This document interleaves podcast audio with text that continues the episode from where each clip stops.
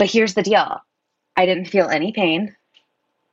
I wasn't like bleeding, and I could still walk and like take myself to the bathroom. I did have a lot of right arm weakness. And so I was like, okay, I'll just watch Big Little Lies on my couch, drink this seltzer water.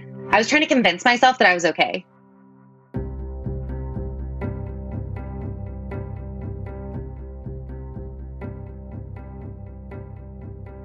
Hey, we are um, we are coming back to this intro really quick, and we can cut this out, but I need to say it that we've had some technical difficulties this morning, so this is intro take two. So hi, everybody. Welcome to I've Been Better.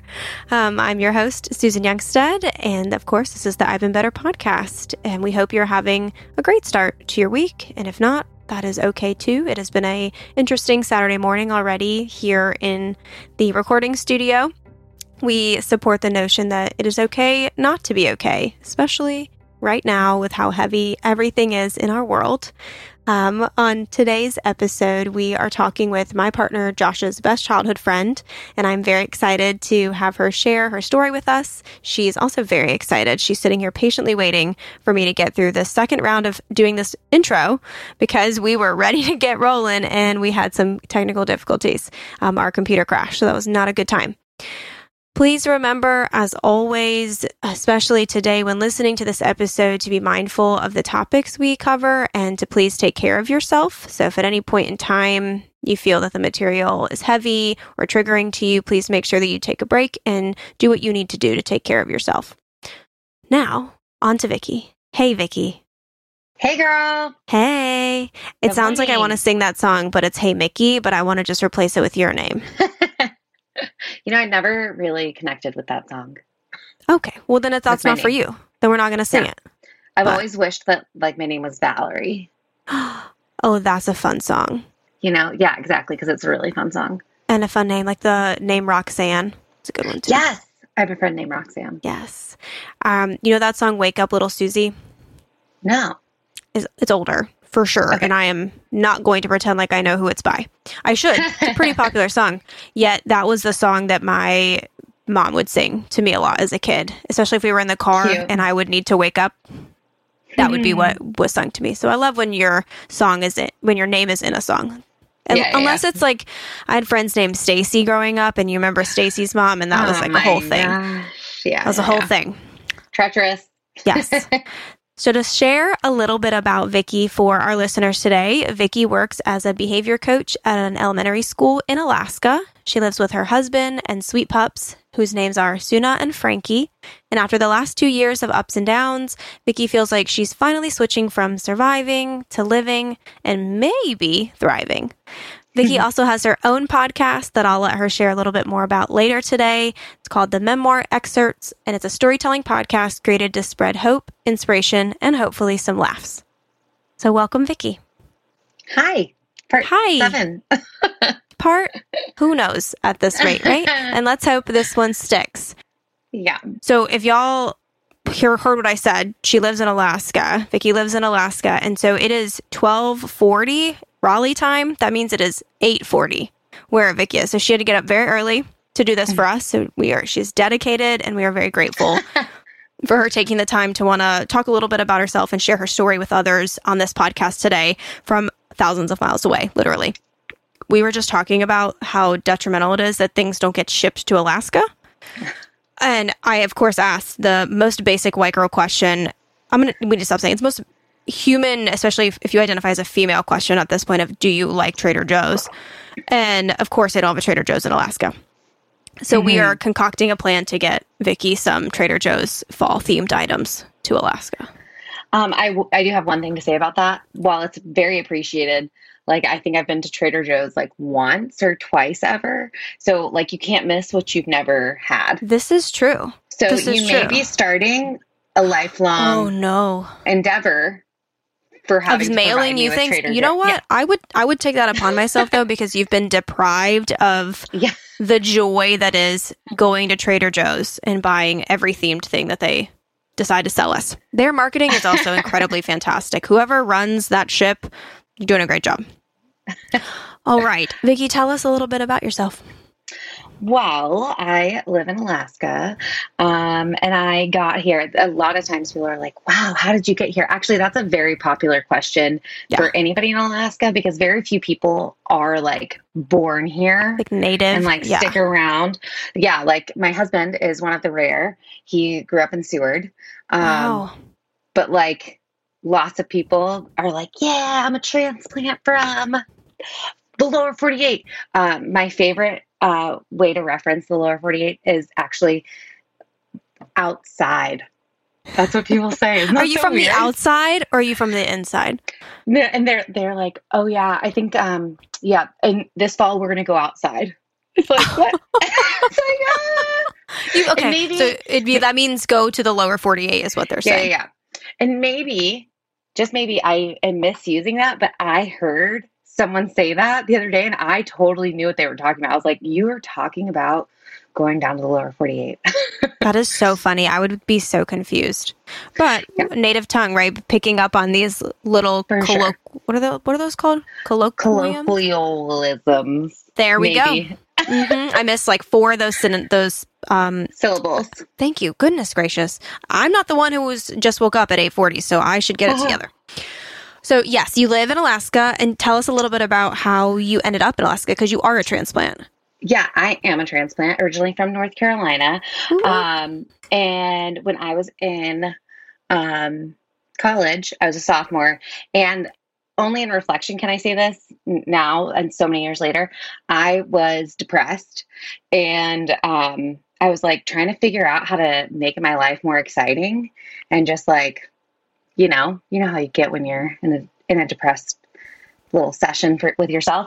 Um, so I applied to go to a domestic study abroad, um, which was a lot of fun. Just like deciding, because um, I remember filling out it, filling out my paper, and you you had to choose ten places. And oh wow! Alaska was like number five. What was number one? Um, like U S Virgin Islands. Oh, yeah. I wouldn't have even thought about that, but absolutely. Yeah. And like some university in California that was really small and like cute. Um, and, but like also at the time I was going to U N C W. So like I already lived at the beach mm-hmm. and like, you know, so I did want to kind of switch it up. Um, anyways, I walk into my meeting with my um, advisor for the program, and he is straight up like, And like, I think I said like, hi, this is my list. And he was like, okay, I'm sending you to Alaska. Cause I've never sent anyone to Alaska. And I was like, I still belong there. Like, I didn't say that, but You're I was like, um, okay. Are you living vicariously through me right now? Yeah. This is like, my life, what? not yours. Yeah. And then honestly, I was like, ah, okay. And I accepted it. Um, and that was during my sophomore year, and wow. it was summertime. And I was like, you know what? I don't know if I'm going to go. I don't think I'm going to go. And like, wow. legit, I bought my ticket three weeks before I was supposed to be there. That's how late um, your decision was. You really had to yeah. think about it. Well, cause it was just like, I was like, nah, like I'm not, I'm, I don't know anybody there. Like all this stuff. So anyways, I ended up going, fell in love so hard with Alaska. Like, holy moly, just so beautiful. The smells, walking on oh. the trails. Like it's so much nostalgia, this, especially this time of year. Cause this was the first time, this was the first time I came to Alaska, it was fall. And mm. there's just such a heavy, like, I don't, I don't know if this is the right word, decomposition of like leaves and stuff. That as sounds you walk right. through, okay. As you walk through, um, like the forest. Yeah. And like just the different trails and riding bikes and stuff like that. It just brings back so many memories of when it oh, was I all bet. new. When it's like, that beginning of the school year, right? There's something about yeah. that. There's this energy in the air. You know, I was just talking about this the other day that the fall, I think, reinvigorates a lot of people, even though everything is dying. Yeah. We are all thriving and like getting energy out of the death. Yeah. Well, and a lot of people who have gardens, it's their like harvest time and mm-hmm. all that. So it is, it is an exciting time. Um, and anyway, so I totally fell in love with it. Um, and I was like, I'm going to try and stay here. Obviously I couldn't, that's not how college works. No. um, so I went back to North Carolina and graduated, um, a year and a half later. And, um, then I bought a one-way ticket and I packed like five suitcases and I was on my way. Um, I had a seasonal job that I was just going to figure out after the season was over. Yeah. And I figured it out. Is that pretty typical when people go to Alaska is to work seasonal jobs? Oh, for sure. Because it's a really great way to like get your feet wet in Alaska, but not fully commit. Um, you could say that people in Alaska have um, like are often non-committal because they, they have commitment issues, I guess it's called. Um, because, you know, you can just like say, oh yeah, I'm just going to go up for the summer and then I'll leave. But it's like, oh, well, you're here still. Once you're Welcome. Here, you never leave. Happy year ten. Right? How's that non-committal process going of I'll go for one summer and never, and then I'll come back. I love that. Um, That's incredible. I mean, you, maybe not, I'm using this, the word you to speak for a group of people and just as a general population, but many of us have read books about Alaska possibly. You know, I just read the book, The Great Alone by Kristen Hannah, oh, which is so all about Alaska and the beauty of Alaska and what can happen in Alaska and, you know, the idea of transplants versus people who have lived there for decades. And it's very interesting. And so I think a lot of people are inspired to go to Alaska. And yeah, as you said, you know, it is a totally different world. I mean, yes, is it be- built up and there are cities and there are schools and, you know, communities, people that live there. And then there's this wild part to Alaska that's just what's so exciting is, as you said, you know, taking hikes and going on walks through trails and bike riding and just seeing all the leaves on the ground. And yeah, we have that in Raleigh, but I can imagine it's times ten, if not more, in Alaska. Yeah. Well, and then, of course, like um, I saw on one of my friends' Instagrams, um, they were bike riding on a trail that we frequent, and there's just a bobcat. Or no, no, no, not a bobcat, a lynx.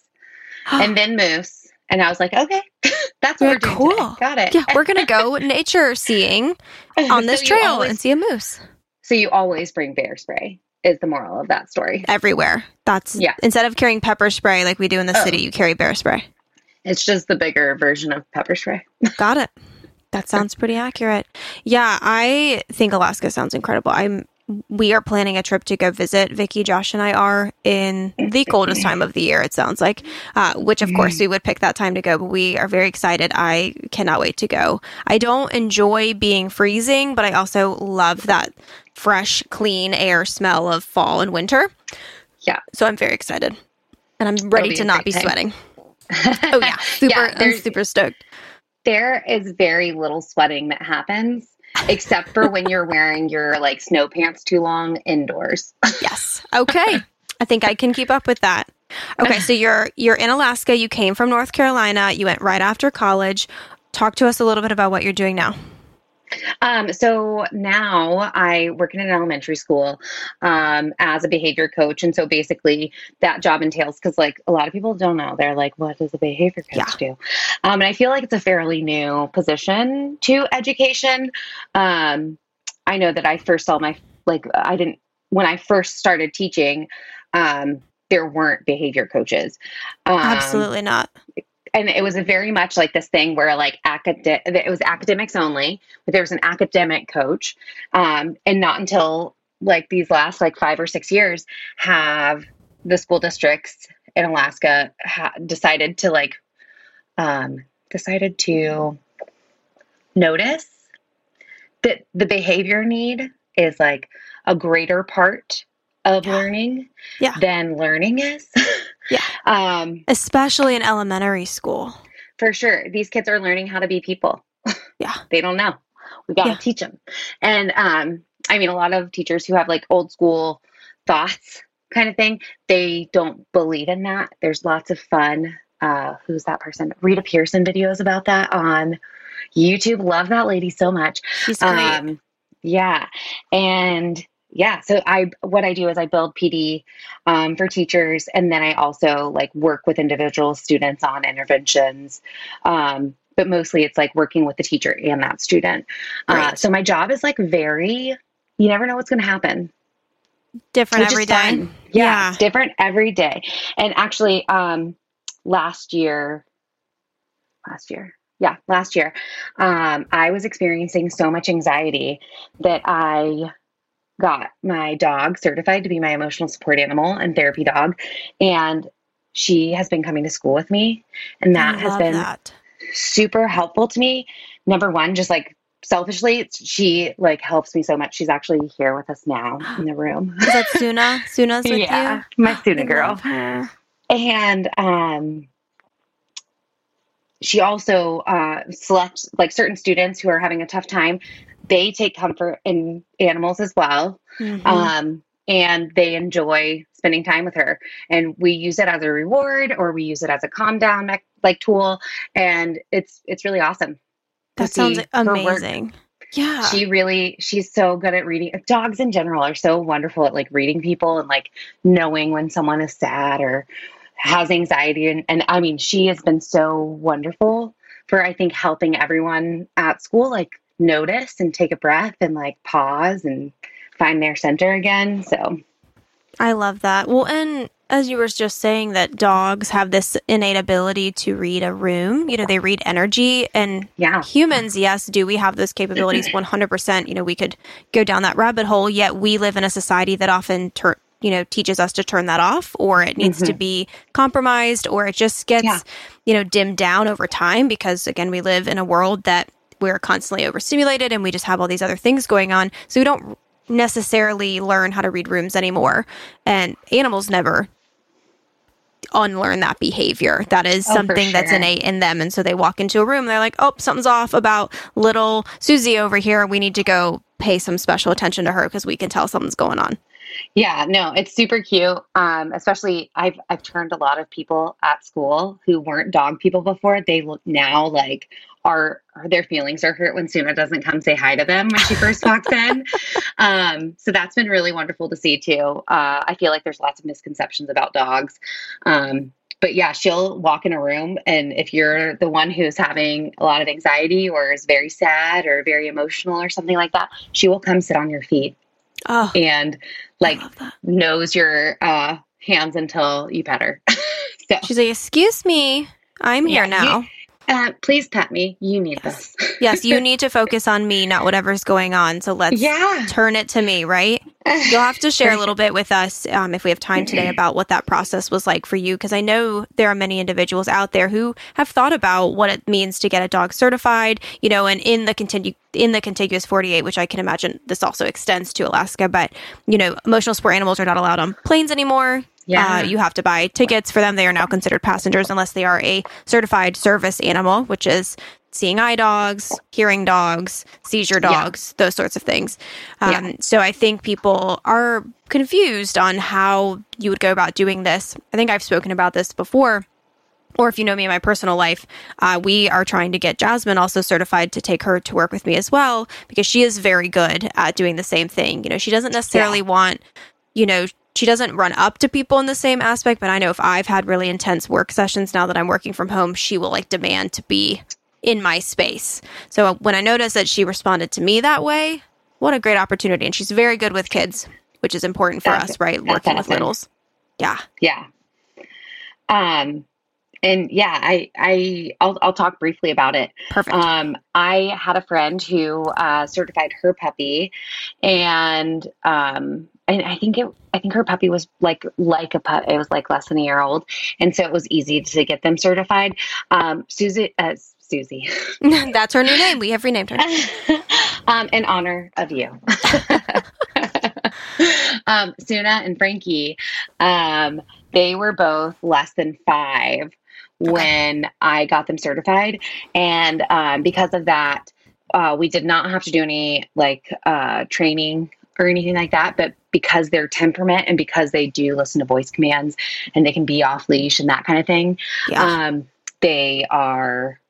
Uh, they were able to get that certification. Well, it's so much easier, right? You're, oh, you already did most of the hard work by that yeah, point in time. Yeah. Well, and it's like, you know, that hard work is paying off because now my very well-behaved dog can accompany me to my workspace. Yep. Um, and be a tool not only to me, but to those I encounter as well. So I love that.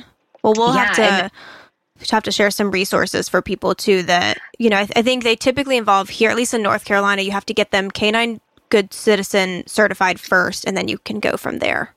Oh, awesome. Mm-hmm. Um, And also, I just want to share that Suna is a border collie and Frankie is a, is a black lab. Um, and so, like, they're not, I mean, Frankie, his breed is often a service animal oh, or emotional support kind of thing.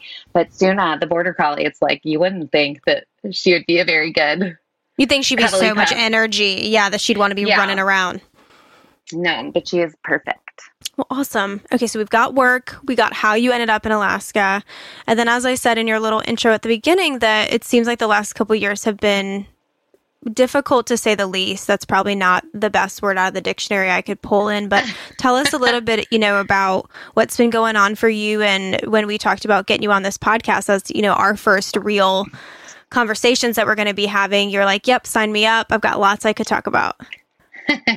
Yeah, I mean, um, honestly, uh, one one thing I was doing when when I was encountering all of this stuff that I'm about to share is I was just like stuffing it into my brain, like these experiences. And I was like, we can't deal with this right now. Yeah. You need to just like stay back here and be repressed. We're going to put um, you in a drawer, or what, what is the analogy? I'm going to put you in a box in the back of the closet in the back of my brain, and then I will come get you out when I can deal with you.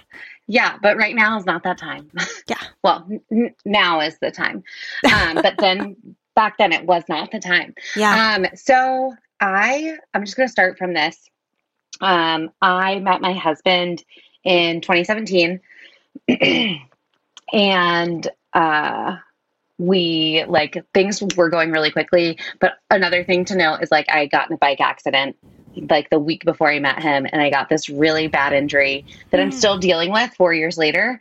Um, but so anyways, I met him and I just like, it was, it was like pretty instant that I knew. I was like, okay, this could be a forever thing. Yeah. Okay. Yeah. Yeah. Yeah. Yeah. I'll do this. I'll do this forever. Um, and I got to know his family, and, uh, we were, I was, we were really involved with his family on the weekends. So it would be like working in Anchorage Monday through Friday. And then we would drive up at like eight o'clock at night on a Friday night. It takes two and a half hours to get to his hometown. And then we would spend the whole weekend. And often it was just like so exhausting. And at that point I didn't, I, I appreciated mental health, but I did not, I wasn't seeing a therapist. I wasn't taking antidepressants. And, um, at the very minimum, I probably should have been taking antidepressants seasonally, um, because in Alaska, in the winter, we get like five hours of sunlight, oh, um, yeah. which like definitely wears on your mental state and just like your body.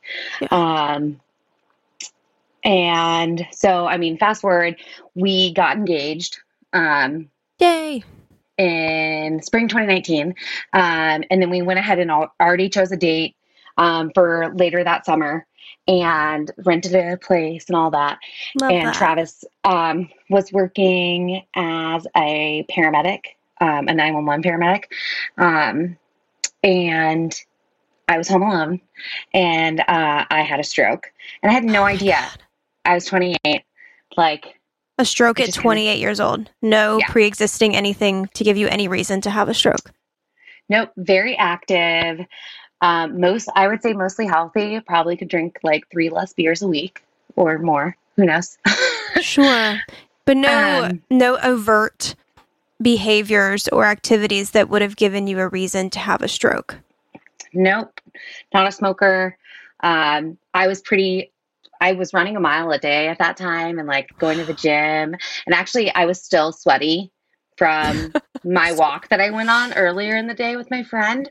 And so like, that is one of my greatest regrets is that, and I guess I'm kind of being funny because that's how I cope with um, I love I think trauma. It's appropriate. Yeah. Um, but yeah, so if I had known that I was going to have a stroke later that day, I totally would have showered right after I got home from the walk. Like those paramedics are going to have to see me all gross. And you just told me um, we're going to have to mark this. You told me fifteen minutes ago that we don't really sweat in Alaska. So now yeah. we're lying. We do sweat that in Alaska. Exercise, not in the winter though. Okay, perfect. Perfect. All right. I'll take it. um. So... And actually, it wasn't even about seeing the people. It was about the fact that I didn't get to shower for like three days. Oh, wow. So I was just like really, like, I just felt nasty. You yeah. know what I mean? Like, and especially at that time, I was like a full shower at least once a day kind of person. Sure. Whereas now I think I'm a little bit more gross. Like, oh, who isn't after this shower? Pandemic, right? Oh, yeah. Right, right, right, right. Okay. Yeah. Like if so you give like me a, a wipe, I'll just like wipe myself down once yeah, yeah, every yeah. couple days if I'm not doing anything. Maybe a little spritz and just yeah. like rub. I don't know. I mean, hey, if you it's wash raining. Your face. Yeah, if you like, oh, you go outside, get like a little rain yeah. shower, you know, yeah. it's fine. Also, I taught myself how to how to braid during the pandemic, and that was like, I amazing never looked back. Yeah, now you don't have to wash your hair, but like once a week. Ex- exactly, exactly. People Secret for all understand. Girls: you don't have to wash your hair every day. Yeah. You don't even have to wash it so, every other day. Yeah, no, no. I'm in the process of training my hair right now, and my goal is to get. get it to like three day or three days without washing it. So right now I'm on every other day. Hey, but we're making progress. Transition. Yeah. It's yeah. baby steps over here. Well, and you still go in person, right? I don't have to yeah. see people in person except for one day a week, sometimes two days a week. And so I wash my hair once a week because you don't realize how much dry shampoo is in my hair if you see me through a screen. I love that so much for you. Yes. You know, save the water, save the planet. I don't got to shower. It's great. Yeah, absolutely. So you are home by yourself. I want to highlight this. Home by yourself. Yeah. Travis is at work. He's a nine one one paramedic. So I can imagine his shifts look very different than the traditional nine to five shift. Yeah. It was, a, I think he started at seven a.m. Um, and he his workspace was like an hour, an hour's drive away. Oh my God. Um, and so he starts at seven and he gets back at seven. Okay. Um, or maybe it's eight. I don't know. I think it is eight because I remember... Um, So I'm home alone, but I know that his cousin is going to come to the house and spend the night later because he just needed a place to crash.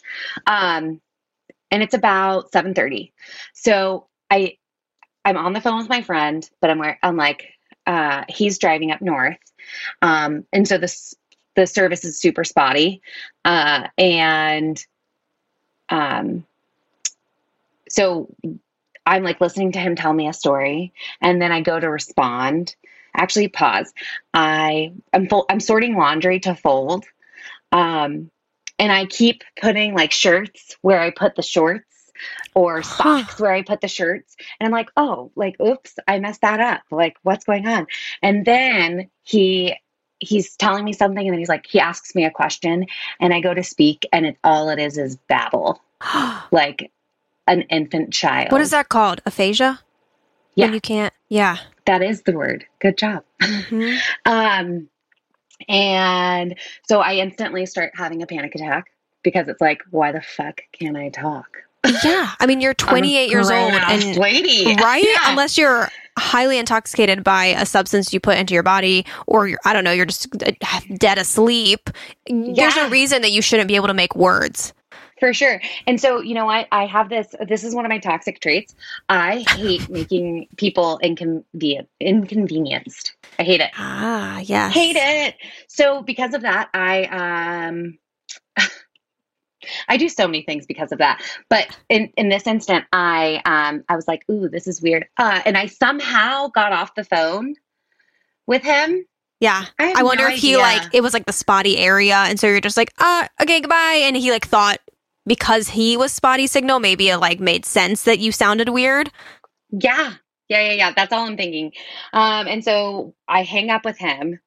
And of course, my dogs are just at my feet because they're like, are you okay, mom? Yeah. And I was like, kids, stop being annoying. Like, I'm good. Get out of but here. Then I also, I instantly, um, I noticed right away, uh, like I took my left hand and I touched my face. Also, I know that so well because we had um, a doggy cam in the living room at the time, and that's where I was. And so there, the, there's a video of me having a stroke, no. which is so valuable for me, like for processing. Oh my gosh, yeah. And so I, I actually just watched it yesterday, and it was just like, whew. But so I immediately like touched my lips as I'm like taking a lot of really deep breaths, trying to calm myself down. Um, and I'm just like, why aren't my lips working? Like, what's wrong with my mouth? And then um, I, I'm not using my right arm at all um, because that is the side that was affected.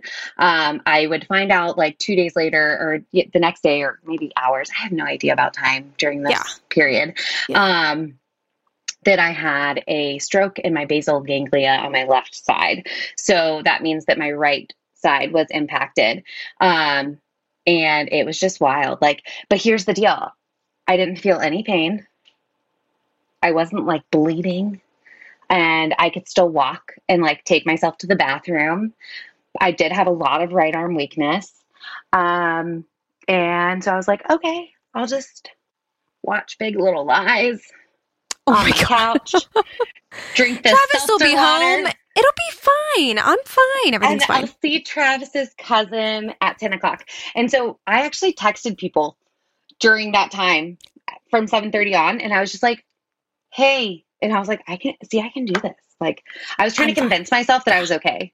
Yep. Um, and I, it turns out I wasn't. Um, and not until turns out I was having an active stroke while pretending that everything was fine. Yeah. Yeah. So it, that's just like a fun thing that I did that time. You know what I mean? Like just trying to keep it fresh. So I, um, as I was sitting there, I, de- I texted Travis at like eight o'clock ish. And I was like, hey, we're halfway there. That was my thought. But what actually I typed out made zero sense. And he saw it and he was just like, oh, like he saw it on his Apple Watch, but just, he was on a call. Like he was t- doing, doing work stuff. And like, he was just like, oh, she's just playing with the dogs. She just fat fingered some stuff. No big deal. Um, and actually I was having a stroke. And then he didn't really realize until I was like, uh, like, I guess, it was like nine o'clock ish when he finally, I, when he calls it my moment of clarity. Um, when I finally said, he's like, hey, like I'm on dinner break right now. Da, da, da, da. Uh, what are you doing? And I was like, hey, can't talk. And he's like, what do you mean you can't talk? You're my fiance. I will talk to you whenever yeah, I want. Excuse me. Like, what are you doing? And I was like, no, no, no. I actually can't talk like my words. And he was like, like, he starts like, what? He's like, what the fuck? So he calls me and I immediately burst into tears because I finally, like my safe person, right? Like the person that I can like tell anything to and they'll always support me type thing. They're finally on the phone. And now I can like break down. Like before I had to stay strong and now I'm like ready for someone to take care of me. Well, now it's real, right? It's yeah, real. It, yeah. No more pretending that you're fine. This is the person that you've committed to spend your life with, right? And you're all of a sudden you're like, okay, I'm not pretending anymore. Things yeah, are listen, not this fine. This is what's happening right now. um, and so uh, he's like, okay, uh, I'll call you right back. And I was like, okay. Excuse me. What do you mean you called me right back? And so I think he was like trying to see where his cousin was. Yeah. Um, and then also he was like probably called his mom and was like, Mom, something's Victoria's not okay. Like, but his mom was in Seward.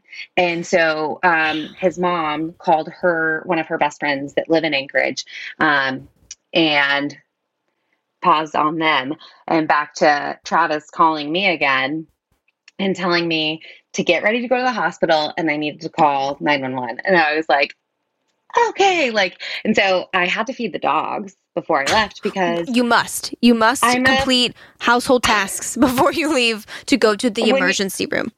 When you're having a stroke. Okay. Like, it was my checklist. I couldn't leave and not feed my baby's dinner. No, of course not. Um, I could so, totally see myself doing that. I don't, you know, this is saying it very lightly. I don't ever want to see myself in a position where I have to think about that, but I can one hundred percent respect that. Being a person who lives by lists and is constantly running through all the things I have to do in my head all day long. And it sounds like you yourself are one of those people. And as you said, coming from a personality trait style and a behavior style and an attachment style of being a people pleaser, in your mind, you're like, well, if I don't feed them, that means someone else will have to feed them. So I need to do this while I can. Exactly. Exactly. I'm so glad you understand. Oh, one hundred percent. This is, I am also working on not doing things for the sake of other people's wants and needs and only for my wants and needs. Yes. Twinsies. Twinsies. We got some work to do, y'all. Got some inner child work to do about being, one, being raised as women in this society, and two, being raised to take care of other people, right? Oh, so we sure, go to feed sure. the dogs, and then what? Um, I'm just like super thankful I have a black lab because like, holy moly, he is just so excited that, to eat food in general. Um, because I was experiencing that right hand, we- that right arm weakness. Um, and I'm right-handed. Um, I scooped that food with my right hand. Oh and then God.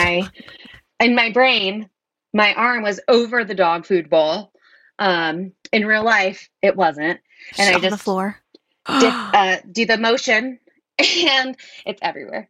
And Frankie was so excited. I was like, "Oh, good boy, good boy." He's like, "Oh, Suna on the floor." Yeah. Uh, meanwhile, Suna is like having her own anxiety about me not being okay.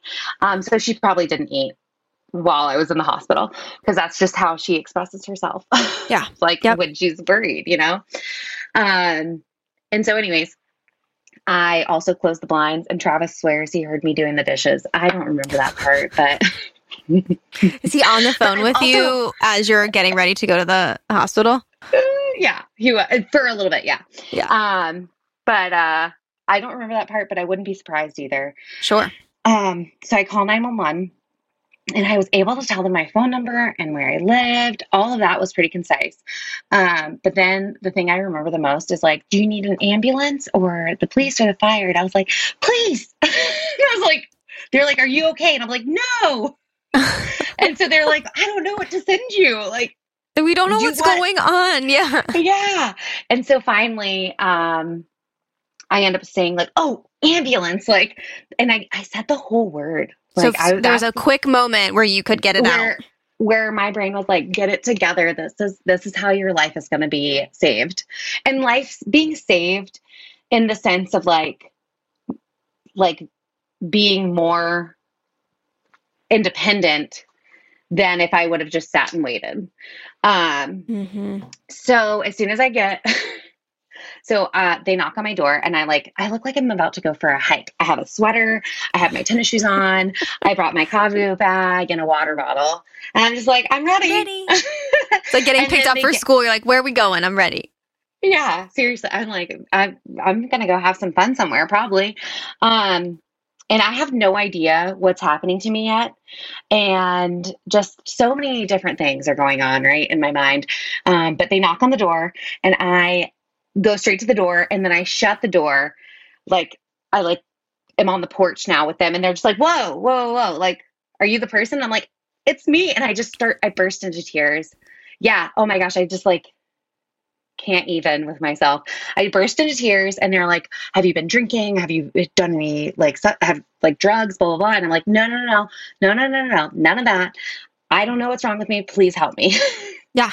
But yeah. And, and, and is any of that coherent or is it just Gobbly no, it's all coming out I'm, of your mouth. I'm a mess. Yeah. Um, but I had a really great paramedic in the back mm. of that ambulance. That's so and good. There was a fire engine as well because um, that's what they do for heart stuff and like stroke, stroke and heart attack type things. Um, I actually don't know anything official about that. That's my guess, what I've been told, what I've picked up that on. That makes sense, at least for, we can speak to North Carolina. So we had a firefighter on a previous episode, if y'all can remember Andre's episode, where he talks about, so in North Carolina, the way that works is if you call nine one one, they will send firefighters first because there are more fire stations than there typically are access to paramedics or ambulances. So they will send, oh, okay. It's like numbers two through five. So like a one would just be like, I fell, I think my leg is hurt, but I'm fine. There's no like emergency. They're not going to uh-huh. send just, fire. But if there okay. is an emergency, they will send fire first because they will probably get to you sooner. Well, and see in Alaska, um, the ambulances and the fire trucks are at the same station. Together. Yeah. Yeah. And so, um, they just like can't, I don't know if that's how they always respond to calls, but that's yeah. how they responded to my call, lights and siren to well, my I bet, house. I mean, you were probably not making any sense. And like you said, you kept saying, I can't please, imagine. And it sounded like police. And so they were probably like, we don't have any fucking idea what's going on with this person. Yeah. Just send it all, send it all. Yeah. Like get them out of here. Um, so anyways, they, um, and, and I had to describe my, my, symptoms to mm-hmm. them. And I, so I think that they picked up on it, but also I'm sure part of them was like, how old are you? You're twenty-eight. You're probably just like smoked some weird weed or something. And it's right. Like, no! Right. Or you took a no! mushroom or it's like you yeah! ingested a poisonous berry on your walk. Something's absolutely. going on. Absolutely. Absolutely. So, um, I, actually, and the, I had to describe my symptoms first to my husband because he was like, what's going on? And I was like, I can't talk. Uh, but um, I don't even know what this sounded like to him. Um, but I would it, love to know that. We need Travis's input. Travis? Yeah. Travis, come back. Um, and I just, I, he, when I told my husband about it, all my symptoms, he was very calm. He was very professional mm-hmm. about his job. And he was just like, okay, he didn't tell me what he think, thought it was. He just told me that I'm I sure to call he an ambulance. Knew. Like, you know, oh, what if he had said, sure.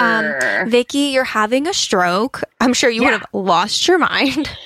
Yeah, for sure. Um, I, yeah, absolutely. Cause honestly, strokes are for like old people, right? Yeah. Yeah. Not for twenty-eight year olds. Yeah. So that was kind of scary. Um, to learn that later. Uh, but so as soon as I get in the ambulance, I have Dave, the paramedic, and Cam, the firefighter, who's just Dave back and Cam. There to like, love them. Dave and Cam, I, I called them on my first anniversary of my stroke and I was just like, hey, just like, appreciate you so much. Um, oh. and I, but they've moved around fire stations, so I wasn't able to call them this last summer. Um, but next summer I'm going to track them down. Let's do it. Um, yeah, for sure. Uh, And so I'm in the back of the ambulance and we're basically just playing this ridiculous game of charades together. Um, Dave is busy like putting in all of like the tests and things that I'm going to need to have. Um, it's, I honestly give a lot of thanks to him because he got my name on the list for a lot of things that he knew I would need as a stroke person. Um, but I think if I had any other paramedic who wasn't really sure what was going on with me, Um, it would have been, it would have taken a little bit longer, and time mm-hmm. is really important when you're having a stroke. Oh, yeah. uh, but, but so me and Cam are over there playing uh, charades and I'm like, my boyfriend. And then I was like, I'm wearing an engagement ring and I'm like, oh, like, no, uh, my, my fiance.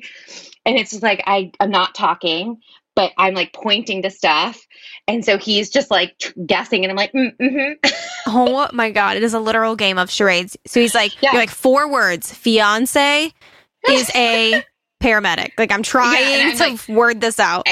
And then like he does, and I'm pointing to Dave, the paramedic, and he's like, oh, it's a paramedic. And I'm like, yeah, but, and I'm pointing like to the direction of the valley. And he's like, oh, in the valley. And I'm like, mm-hmm. And and then he's just like asking me questions, trying to like keep me calm and happy. And I'm just like so thankful to be in the back of, back of this ambulance, first ambulance ride. Um, ooh, ooh. And so actually, as we're getting ready to pull away, my husband's cousin pulls up and is like, hey, like, and because he knows that I'm not okay. And so he's like trying to talk to the firefighters and get in the back of the ambulance, but they wouldn't let him because, and that was, because I wasn't married. I didn't have, like, he was not attached to me. Like, we don't know who you are. Ex- yeah. Exactly. He could have been Joe Schmo from across the street. Like, they don't yep. know. Um, and then I get to the hospital. Uh, I have no idea. I still don't know, but I'm so tired. I accidentally called my mom. Oh, boy. Like, while I'm on the gurney going to get my uh, C T scan. And just, like, it's just, everything's a mess, man. Everything was a disaster. Um, and so I get my C T scan, and I, um, I'm back in the emergency room. Um, Kim, my mother-in-law's best friend, is sitting right by my bed. She's holding my hand. And then my ghostly white fiance walks in the room, and he is just like wide-eyed and like, what the fuck? Yeah. Um, but the bright side is that he was in his paramedic uniform, so he didn't have to jump through any hoops at all to get back there. Let him through. They just assumed. Exactly. They just assumed that he was doing the thing. Um, and this is the most frightening part, and I can't remember the percentage exactly, but while I was sitting on this bed and I'm just like, can't talk, my right hand is just like doing its own thing. Um, I, the, the doctor that, um, was assigned to me is actually on a video from San Francisco. What? And I think that stroke stuff was like, like stroke information was going through a transition, um, because his belief was that you have four and a half hours from the onset of an ischemic stroke before you can take, or before you can't take the T P A, which is an anticoagulant. Um, And at this point, I am at like hour four I have thirty minutes left before he would say no to like me and having the T P A. What is a T P A? It's a it's a really powerful anticoagulant.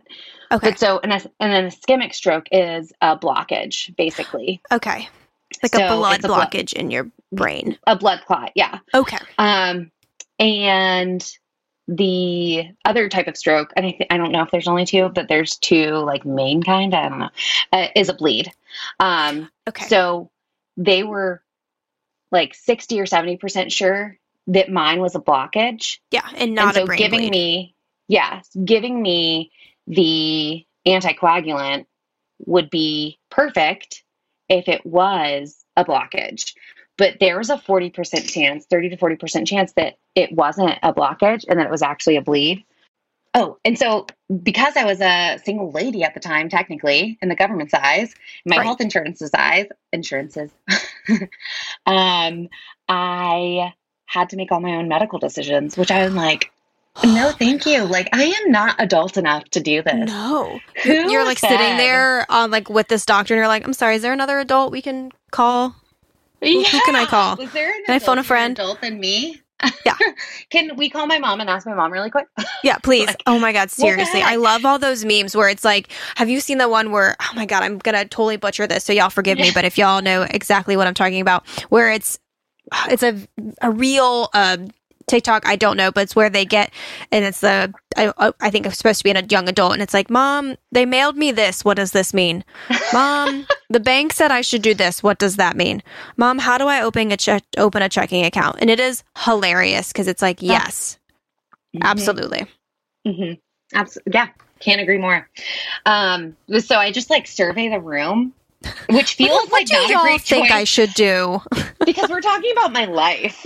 Yeah, and I'm like, mm, so what would you do? And I you're like, Cam, Cam mm, you remember us when we played charades? What do you think yeah. I should do right now? Do I say yes to the T P A? What's your vote? And that's so typical, like back then me, but like also it's like emergency me yeah. is. Like, I need someone else's opinion because I don't know about these. I don't these. feel qualified to make my own decisions. Yeah, exactly. And here's the thing. Even if you aren't a people pleaser and even if you are the most independent, mostly educated about this stuff, no one knows what you would actually do until you're in that space being confronted oh, with that decision. one hundred percent. If you asked me right now what I would do, I'd been like, I don't know. I literally would have done the same thing you did and been like, well, okay, is who has like the highest vote that we think I should do the T P A? We'll go with them. Yeah.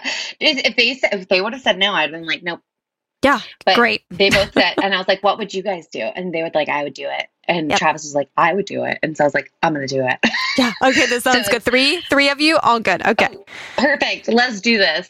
Um, so I took, I got the anticoagulant, um, and it, almost instantly I, uh, I was able to talk and communicate, and um also my facial droop was so much better, uh like instant. Oh gosh, I just love that Kim like looked at me and she was like, oh yeah yeah, yeah. I can tell it's getting better. And I was just that like, has to feel so good. Absolutely. Yeah, you're like, oh thank God. And well, and honestly, can I just like be vain for a second? Well, more than a second, because like do. That's part of being a human.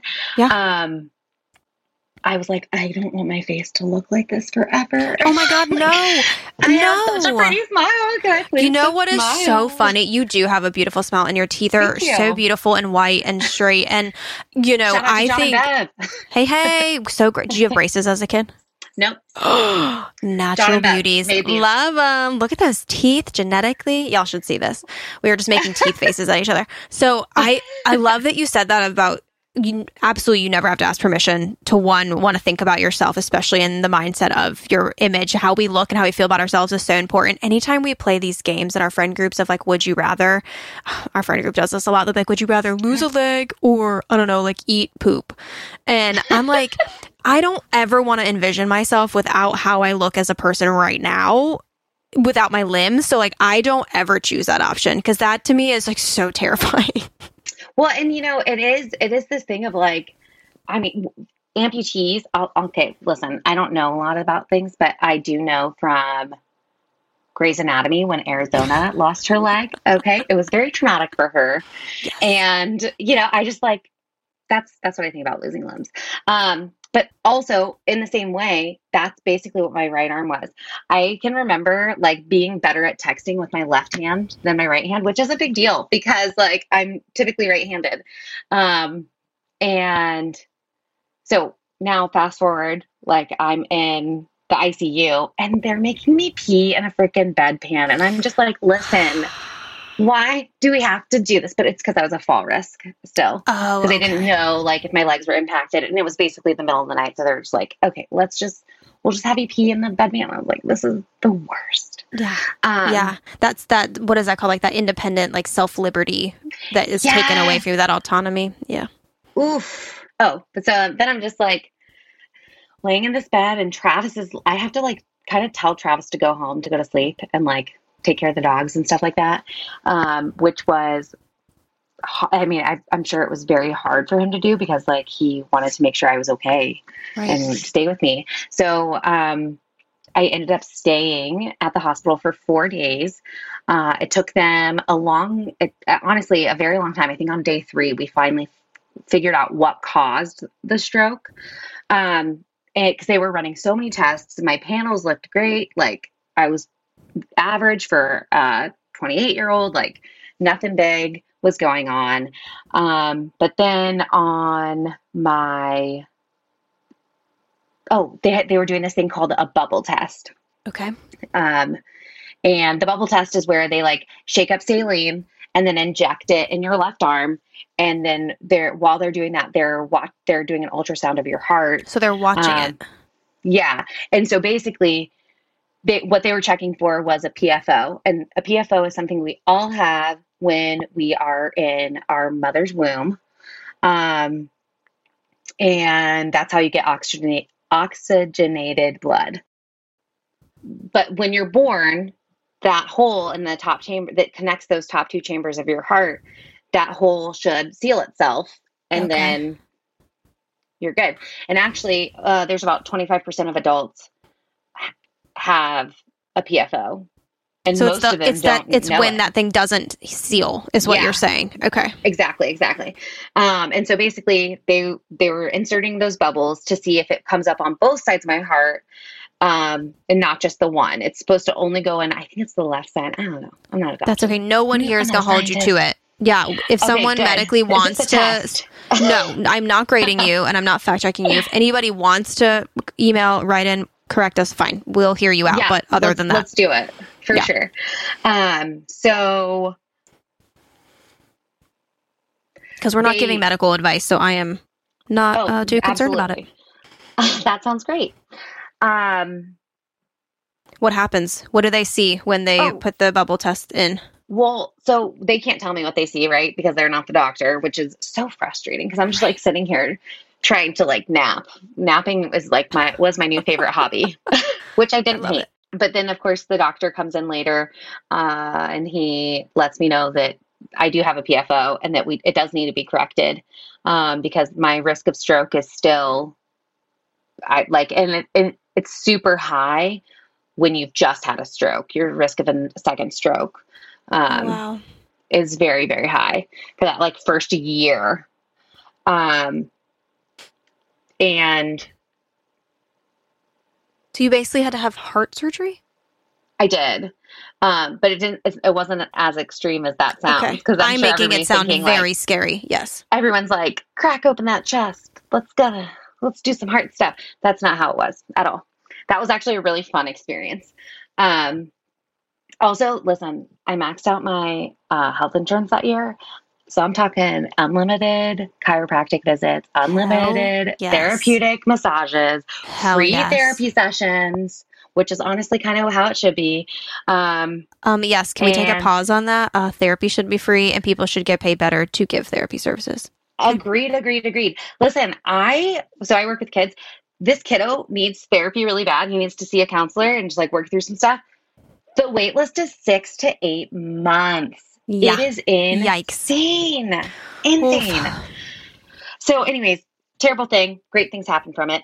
Um, So you are being told, hey, you got to correct the P F O in your heart. Okay. Yeah. Um, and so, uh, and before I can like leave the hospital, I have to complete all these like therapies with like the speech pathologist and a physical yeah. therapist and an occupational therapist. Um, I'm good to go on like the physical therapy. Don't need to continue that after. Um, and then I have one session with an occupational therapist when I am outpatient, um, when I'm out of the hospital. Uh, and then that's it. They were like, you're going to be fine. Just like do that, do these things. And it was summer. So I wasn't working cause I'm a teacher, um, or I was working in education. And also I was, I saw the, a, a speech pathologist. And when I walked in, I was like, yeah, I had a stroke two weeks ago. And she's like, you sound great. Yeah, she said, uh, for um, a stroke was, survivor, you are fine. Absolutely. After that is when things started getting like the high of being alive, um, was great. And the high of being kind of independent. Cause like at this point I wasn't super independent. Travis was still working out in the valley, um, and has having twenty-four hour shifts at a time. So then I would be alone for that time. Um, my dad and my sister flew out right away, stayed for about a week and a half. Um, and then less than a week later, my mom was here. For, and she stayed for about six weeks because um, she was just staying because we were getting married at the end of the, at, oh my on gosh. August first. Like so preparing like, for a wedding after having a stroke. Yeah. And so um, we had to schedule the heart surgery. So I did that, but also like I'm a second grade teacher at the time and I knew that the school year was coming. So it's like, okay, well, I need to wait for six weeks after my stroke. My stroke happened on June eleventh. Um, but I also need to make sure that I can start school with everybody. And it's just like, I mean, my principal was like, no pressure, do what you need to do. But like, also, can you let me know? Yeah. I, like, I need position. to know if you'll be here or not. Yes. Yeah. And like, I had a really great cohesive team, uh, with two other second grade teachers, and they were both like, oh my gosh, is Vicky okay? And then they were like, oh my gosh, can Vicky still teach? Like, do we have to get a new member to our team? Yep. Um, yep. Yeah. And that was just wild. But I, uh, so wedding planning, woof, who like, just guys, it shouldn't be any different than what your relationship already is. Um, I understand you want to make memories. You want to look great. Good, good. Do that, do that thing. But also it's not that big of a deal. Um, yeah. We had a beautiful venue. I wanted sunflowers. I had a dress. We had rings. We were, that the important stuff was ready to go. Um, But my sister-in-law, my soon-to-be sister-in-law, um, and her partner were in Alaska for the summer. They actually did a lot of help mm. or helped a lot with um, with planning it. And we had a beautiful summer that, that summer, twenty nineteen. It was so gorgeous out. There was a lot of wildfires in Alaska, but for the most part, yeah. it was very clear in Anchorage and in Seward until like the week before the wedding. And I was like, oh my gosh, there's so much smoke out in the Resurrection Bay. And I was just like, this cannot happen like for the wedding. Like I need it to the just, one like, thing you can't out. control. You're like, please get Absolutely. out of here. Absolutely. You know, and oh my gosh, I need to back up a little bit. One of my very, very, very best friends. Um, and actually both of them are my friends. They got married in, um, uh, at the end of June. So like we're, I'm talking two weeks after my stroke, and I was in the p- wedding party. So oh it's like, God. I have my dress, I have my shoes, and I'm like, hey guys, I had a stroke. And they're like, okay, like, do you need anything? Like, yeah, can you come? Like, it's not a big deal. Like, take your time, do what you need to do. Anyways, I ended up going, I ended up having like less of, um, facial droop. Is that also called aphasia? That's a not asking the right person. Cool. No idea. That's fine. That's no fine. idea. I think I think it is. Um, but anyways, uh, and by the time I was in their wedding, it was like it was gone, which I was oh, stoked yay. about because yeah. like, ugh, yeah, I was. I did so many tongue exercises to fix my speech, and like I I had to smile to like help my brain remember how to use those yeah. muscles and stuff. It was just like wild. Um, but I, yeah, I walked their dog down the aisle. Oh my gosh. So cute. It was the cutest. So cute. I can't imagine um, how emotional that sounds like this whole summer was in a way of like all the things that, I mean, you were getting married, your best friends were getting married, you had family, you know, around all the time here and there, and just having to make these decisions of like, do I go back to work? Can I go back to work? How do I decide any of that? Because it impacts other people, and we're yeah. a people pleaser. Yeah. Oh, oh my God. Absolutely. And I, I, at this point, I'd never seen a therapist as an adult, and it's just like, I, or actually ever. Um, so it's like, I had no, I uh, honestly, one of my dear friends here in Alaska, he was like, when I told him this story, and I was like, dude, I've, I was so depressed for such a long time. And he's like, Vicky, I totally knew that the entire time because of like, because of like how I would act, and because I would always fill my schedule to where I like never had time to sit with myself yep. and like listen to what I was feeling or whatever. And that was just like, that was so unhealthy, and, but it, it's such a learned behavior, and it's such a habit that even now I'm, I struggle with making decisions. It's like, oh, but I, I told them that I would go, so I have to go, even though I'm emotionally exhausted and have nothing to offer. Right. I mean, um, think about that. You're like, um, yeah, I had a stroke two weeks ago, but I'm going to do all these exercises with my tongue and my face to make sure I can be in your wedding. Well, not specifically for that, but like even this weekend, I was I was supposed to go to this like ladies retreat thing, and it's just like, oh, I'm so exhausted. We have to get our backyard ready for winter, like, mm-hmm. and just like I just want I just want time to like sit on my couch and drink coffee oh. and like read a book. This is how I know I've reached peak adulthood. Have you oh, seen? I'm there. Right? I'm going to keep referencing memes, y'all, because apparently that's been my life yes. lately. But you, have you seen that? Again, I don't know. I don't know that the picture GIFs, memes, I don't know, but pictures with words of it's that little mouse in that little story, and she's like knitting in a in her little hovel. Oh and it's gosh, like, yes. can we make this the dream for people instead of these other things that we read about as kids? And I was like, that is me. I literally sent a picture last night to my friends of my setup in our living room that's, you know, got like fall stuff everywhere and our orange lights. Yeah. And I was like, this will be my happy place for the next six weeks. Thank you. If you need me, this is where I'll be. I, I'm accepting letters only. Yes, exactly. Yes. Yes. I don't want to talk. I don't want to talk. Nope. Nope. It's great. So how, you know, and I know you, we can go circle back to you talking about preparing for this wedding. It sounds like as a people pleaser, I'm curious if some of that was honestly just like pure exhaustion. I don't have the mental capacity to think about these things, and y'all mm-hmm. seem to care about them, so I'm going to yeah. let you do you. Or were you genuinely wanting to be involved, but you just could not anymore, so you had to relinquish that control?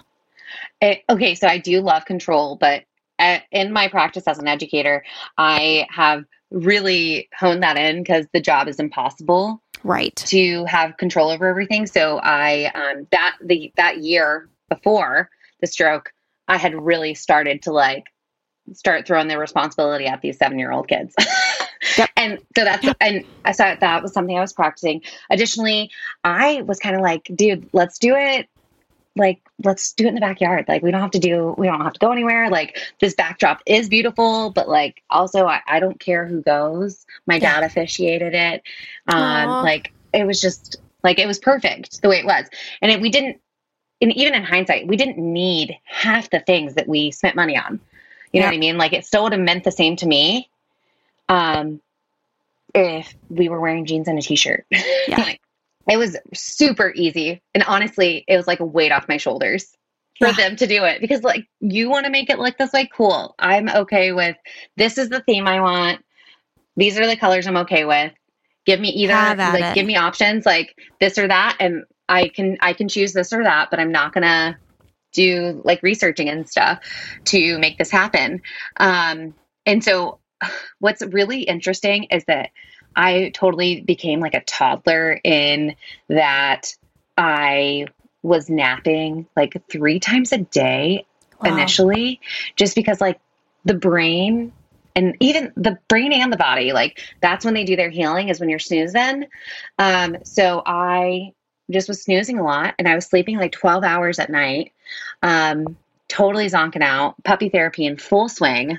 The dogs would just like lay with me, and it was beautiful. Yep. Me and my sister had to have, got to have, um, a sister sleepover when my husband mm. was working overnight. That, that first week my sister was there, which was just like a lot of fun. My sister's ten years older than me.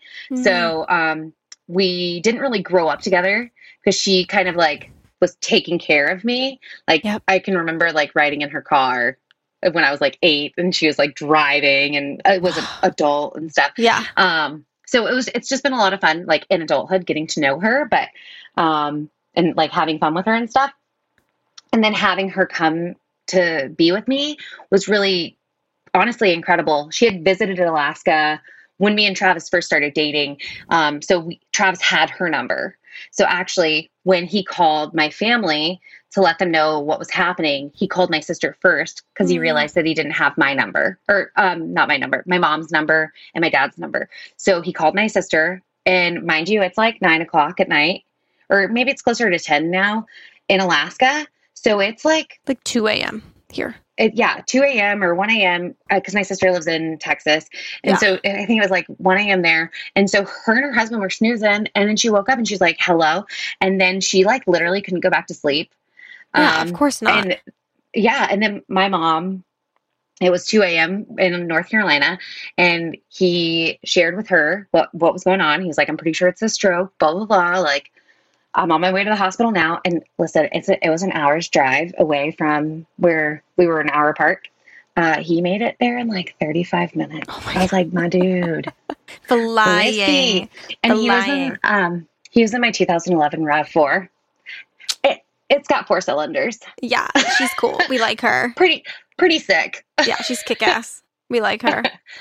um, yeah. So it was just, that was really chaotic, but, um, it kind of brought some realities up to, I think, like really up close and personal. Um, number one, like my dad is not a crier. My dad's a special forces, Army Ranger, eighty-second Airborne, like all that stuff. Right. So he's like a roughy, toughy Army guy. Um, and when I saw him the day after I was discharged from the hospital, and he knocked on my door because I told him I was awake. And so he was staying at a hotel nearby.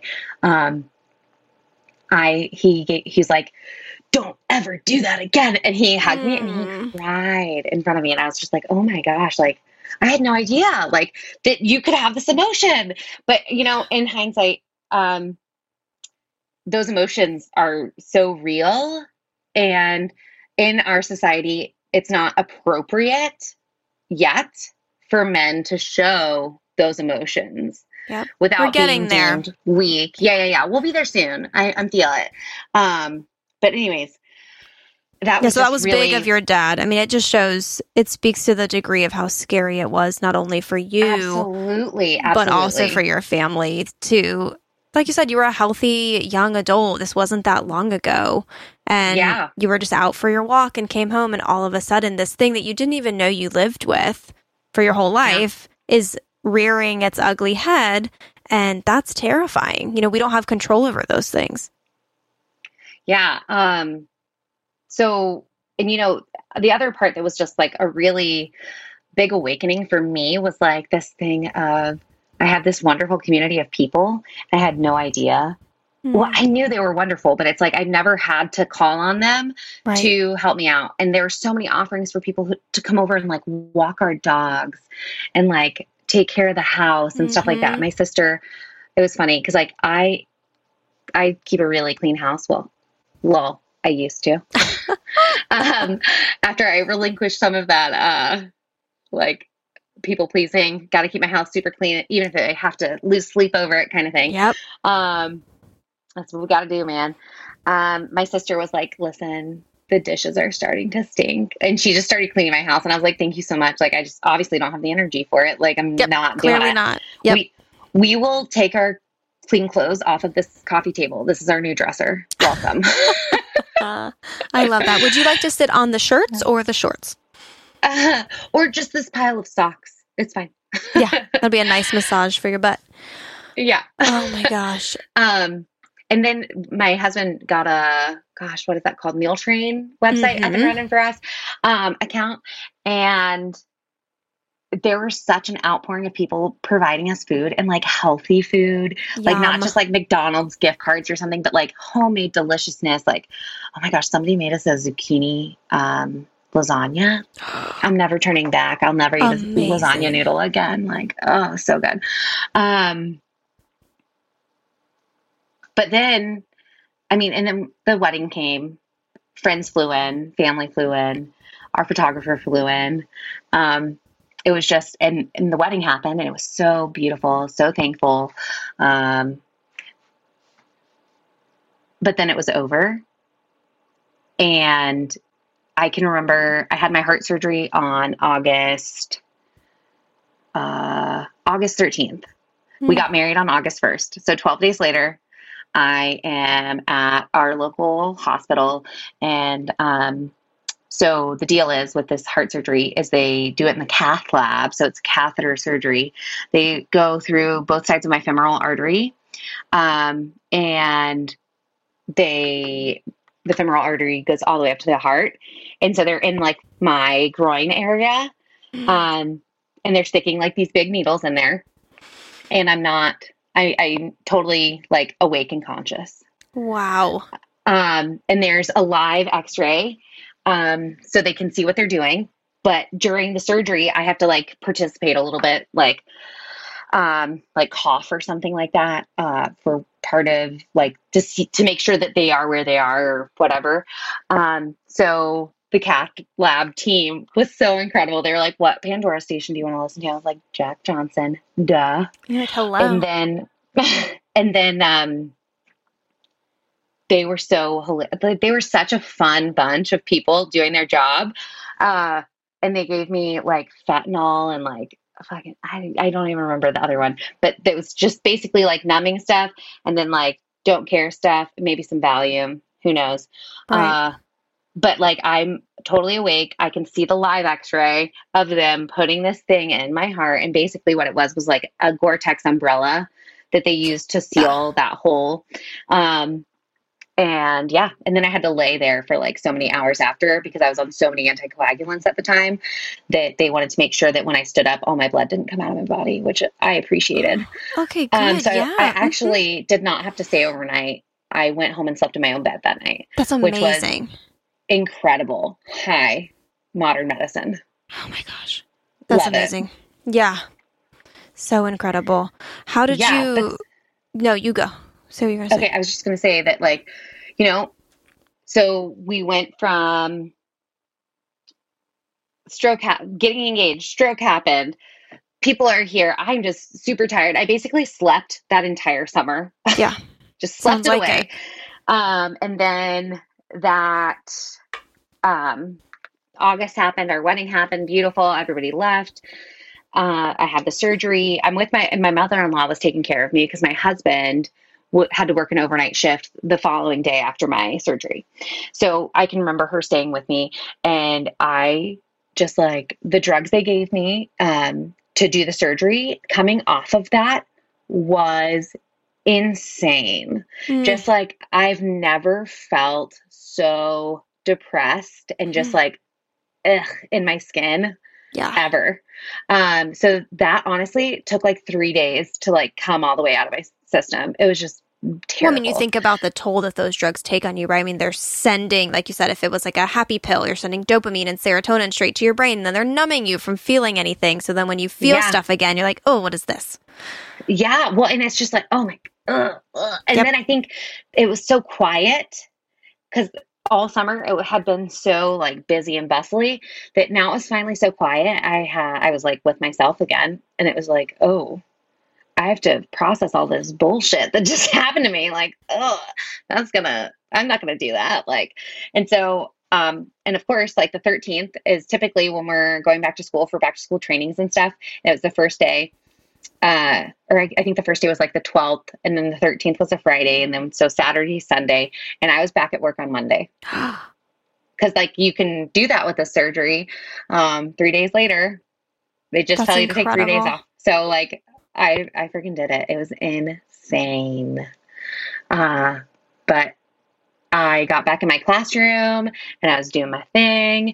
And then it was just like a busy year. I finally felt like I, I knew what I was doing, um, in my classroom with my kiddos and all that. So, um, but it was just like a very busy time, right? Because yeah. like as a teacher, every minute of your day is planned out for you. Um, and there's never enough minutes in the day. So I never had a minute to process, like to process anything while I was at work. And then when I got home, I was just so exhausted that mm-hmm. I would just go straight to bed. Basically, I'd eat dinner and go to bed, um, and then get up and do it all over again. Um, a pattern I noticed basically right away was that I didn't want to get out of bed on Saturdays. I just wanted to lay in bed all day, which honestly sounds so relaxing yeah. until you get there and you're like, wow, this is really depressing actually. Like, why don't I just get my body out of this bed right. and at least move to the couch? And I didn't even do that. Um, and I would just cry all day. On Saturday was like my cry day. And mm. Travis was just like, I don't know how to do this. Like, yeah. what are, I we got to do something else to deal with this. Yeah. And, you know, we had just transitioned from renting this beautiful duplex, um, one part of it with like a gorgeous backyard that connected to the trails, to living in a mother-in-law suite underneath his parents' house in Anchorage oh, wow. to save money to buy our own house. Um, and so much irony in that statement. Um, not only am I like trying to process this trauma of like what I've been through, but now we're dealing with balancing my new, like this new marriage, right? Yeah. With his family living above us. And he's actually switched over and is now working back for the family business. And it's super toxic. So it's just insane. Um, and anyways, I walk into my doctor's office for something totally unrelated. Uh, and I like, she's like, oh, I see that you have gained a little bit of weight. And I literally just burst into tears. Mm-hmm. And that's like not my style. I'm like, mm-hmm. 'Cause I love cheeseburgers. What are you going to do about it? Right. Right. Um, 'cause burritos are like a two times a week thing. Like, right. Well, my life's been like really fucking hard the last year of my life. And she was like, are you opposed to taking antidepressants? And I was like, nope. Give them to me right now. You're like, sign and, me oh up. My Here gosh. We go. It was a, it was a process because, um, it, I was taking Lexapro initially and it made me so nauseous. Um, Aye. yeah, but, oh, on that, that, that Saturday, 'cause that was like a Tuesday, on that Saturday, I was like, let's go do stuff. And it was just like, like I feel so, so much better. Oh, I felt so much more like myself. And it was just so awesome to feel that way. That's um, amazing. And yeah, it was, it was, it was truly. And at that point I'd already been seeing my therapist for like two or three weeks. Um, and I was seeing her once a week for several months just to help me process all the things that had happened to me. I, the, I think the first time I saw her, I cried the entire time and sat on, like, I was just sitting on the couch talking about my stroke the entire time. 'Cause I was like, I don't need therapy for anything else. It's, yeah, it's, it's just, just this big thing. Yeah. But then, um, what I found was that I actually do need therapy for other things. So Shocking. the stroke a little yes. bit saved my life. You know what I mean? Yeah. Yeah. Well, it, it got you into the therapy office. And like you said, if you were not, I don't think anybody's necessarily saying that we're grateful that something medically, you know, um, an emergency happened to you, but it got you where you needed to go Absolutely. to help you heal from other stuff. Things that I didn't even know that I needed to heal from, which was really, really great. That's amazing. That's incredible. I'm, I'm still trying to even envision all of what you just shared in my head, because it just sounds like a movie that could have gone down, right? So I heard you mention that you are that you were going to therapy, and then you went to the doctor and you got on antidepressants. What what are you doing now? Are you still utilizing those skills as coping skills to take care of yourself? What are you doing to take care of yourself now? So I see my therapist um, kind of at an as-needed basis, um, and that is. I mean, it, it varies, right? Because like we're humans and we're complex and we have ideas in our head where we're like, we don't, I'm okay now. I don't need to see her, but actually I really should book another appointment with her here soon. Yeah. Um, so I do that. Um, right now I am actually not working out like I normally would, but working out is a really great outlet for me, um, for my mental health. And Um, I'm working through that injury from that bike accident four years ago. So I'm seeing a physical therapist right now, which is super helpful just for Yay. like realizing how much stress I hold in my body uh-huh. and how much just like yuckiness is in here that I need to like figure out how to yeah. let flow and not hold on to it. Yeah. How to release it um, and not have yeah. it weigh you down. Yeah. Yeah. And so, you know, I just, I love to have like my mornings to sit out in our backyard and like drink my coffee and just like stare at my sunflowers that I've grown and worked mm. hard at. And so gardening has been really helpful for this summer, um, as well as like journaling. But it's like, you know, it's, it's having the discipline to sit down to journal. 'Cause once I start journaling, we'll be there all day, but like to get to that point, it's been challenging, but those are yeah. my, uh, my choice, the choices that the, the things that I use to like help process, and like bike riding. I love it so much, but I love that. They sound like things yeah. that force you to slow down and be a part of nature, or at least be with yourself for some yeah. time. Yeah. Yeah, exactly. 'Cause it's just, I mean, when I'm biking, I can talk to other people, but it's harder to talk to other people. Yep. Absolutely. Absolutely. Vicky, I, you know, again, have only gotten to hear your story through Josh and gotten to hear bits and pieces that he'll, you know, drop little bombs of, did you know this? Or have you heard this? And I was so grateful when you were like, yeah, I'd love to come on and talk about, you know, these variety of things that have happened to me, where those were times where if someone had looked at me, I was like, yeah, I've absolutely been better than right now. I just had a stroke and I'm trying not to be upset about my face drooping on one side. Absolutely. Um, tell us a little bit about a mantra or a line that you live by. And for those of you listening, Vicky and I have already talked about this, and it is something that we, again, have in common that we didn't know about each other till we started talking, but share your mantra with us. Um, it is, this is terrible, keep going. And it's like twofold, right? Because um, I'm going to tell the fun part first, the fun part. I love murder podcasts. And yes. so that was a, that's a Karen and Georgia thing. Um, this is my favorite like, murder, y'all. Another shout out to them. Love, love those ladies so much. And so from the murder side of things, the murder side of things, the murder side. um, you know, like this is terrible. I love it. Keep going. Like I want to hear these details, but then also on the other mental health side of things, this is fucking terrible. Like, don't give up, keep going.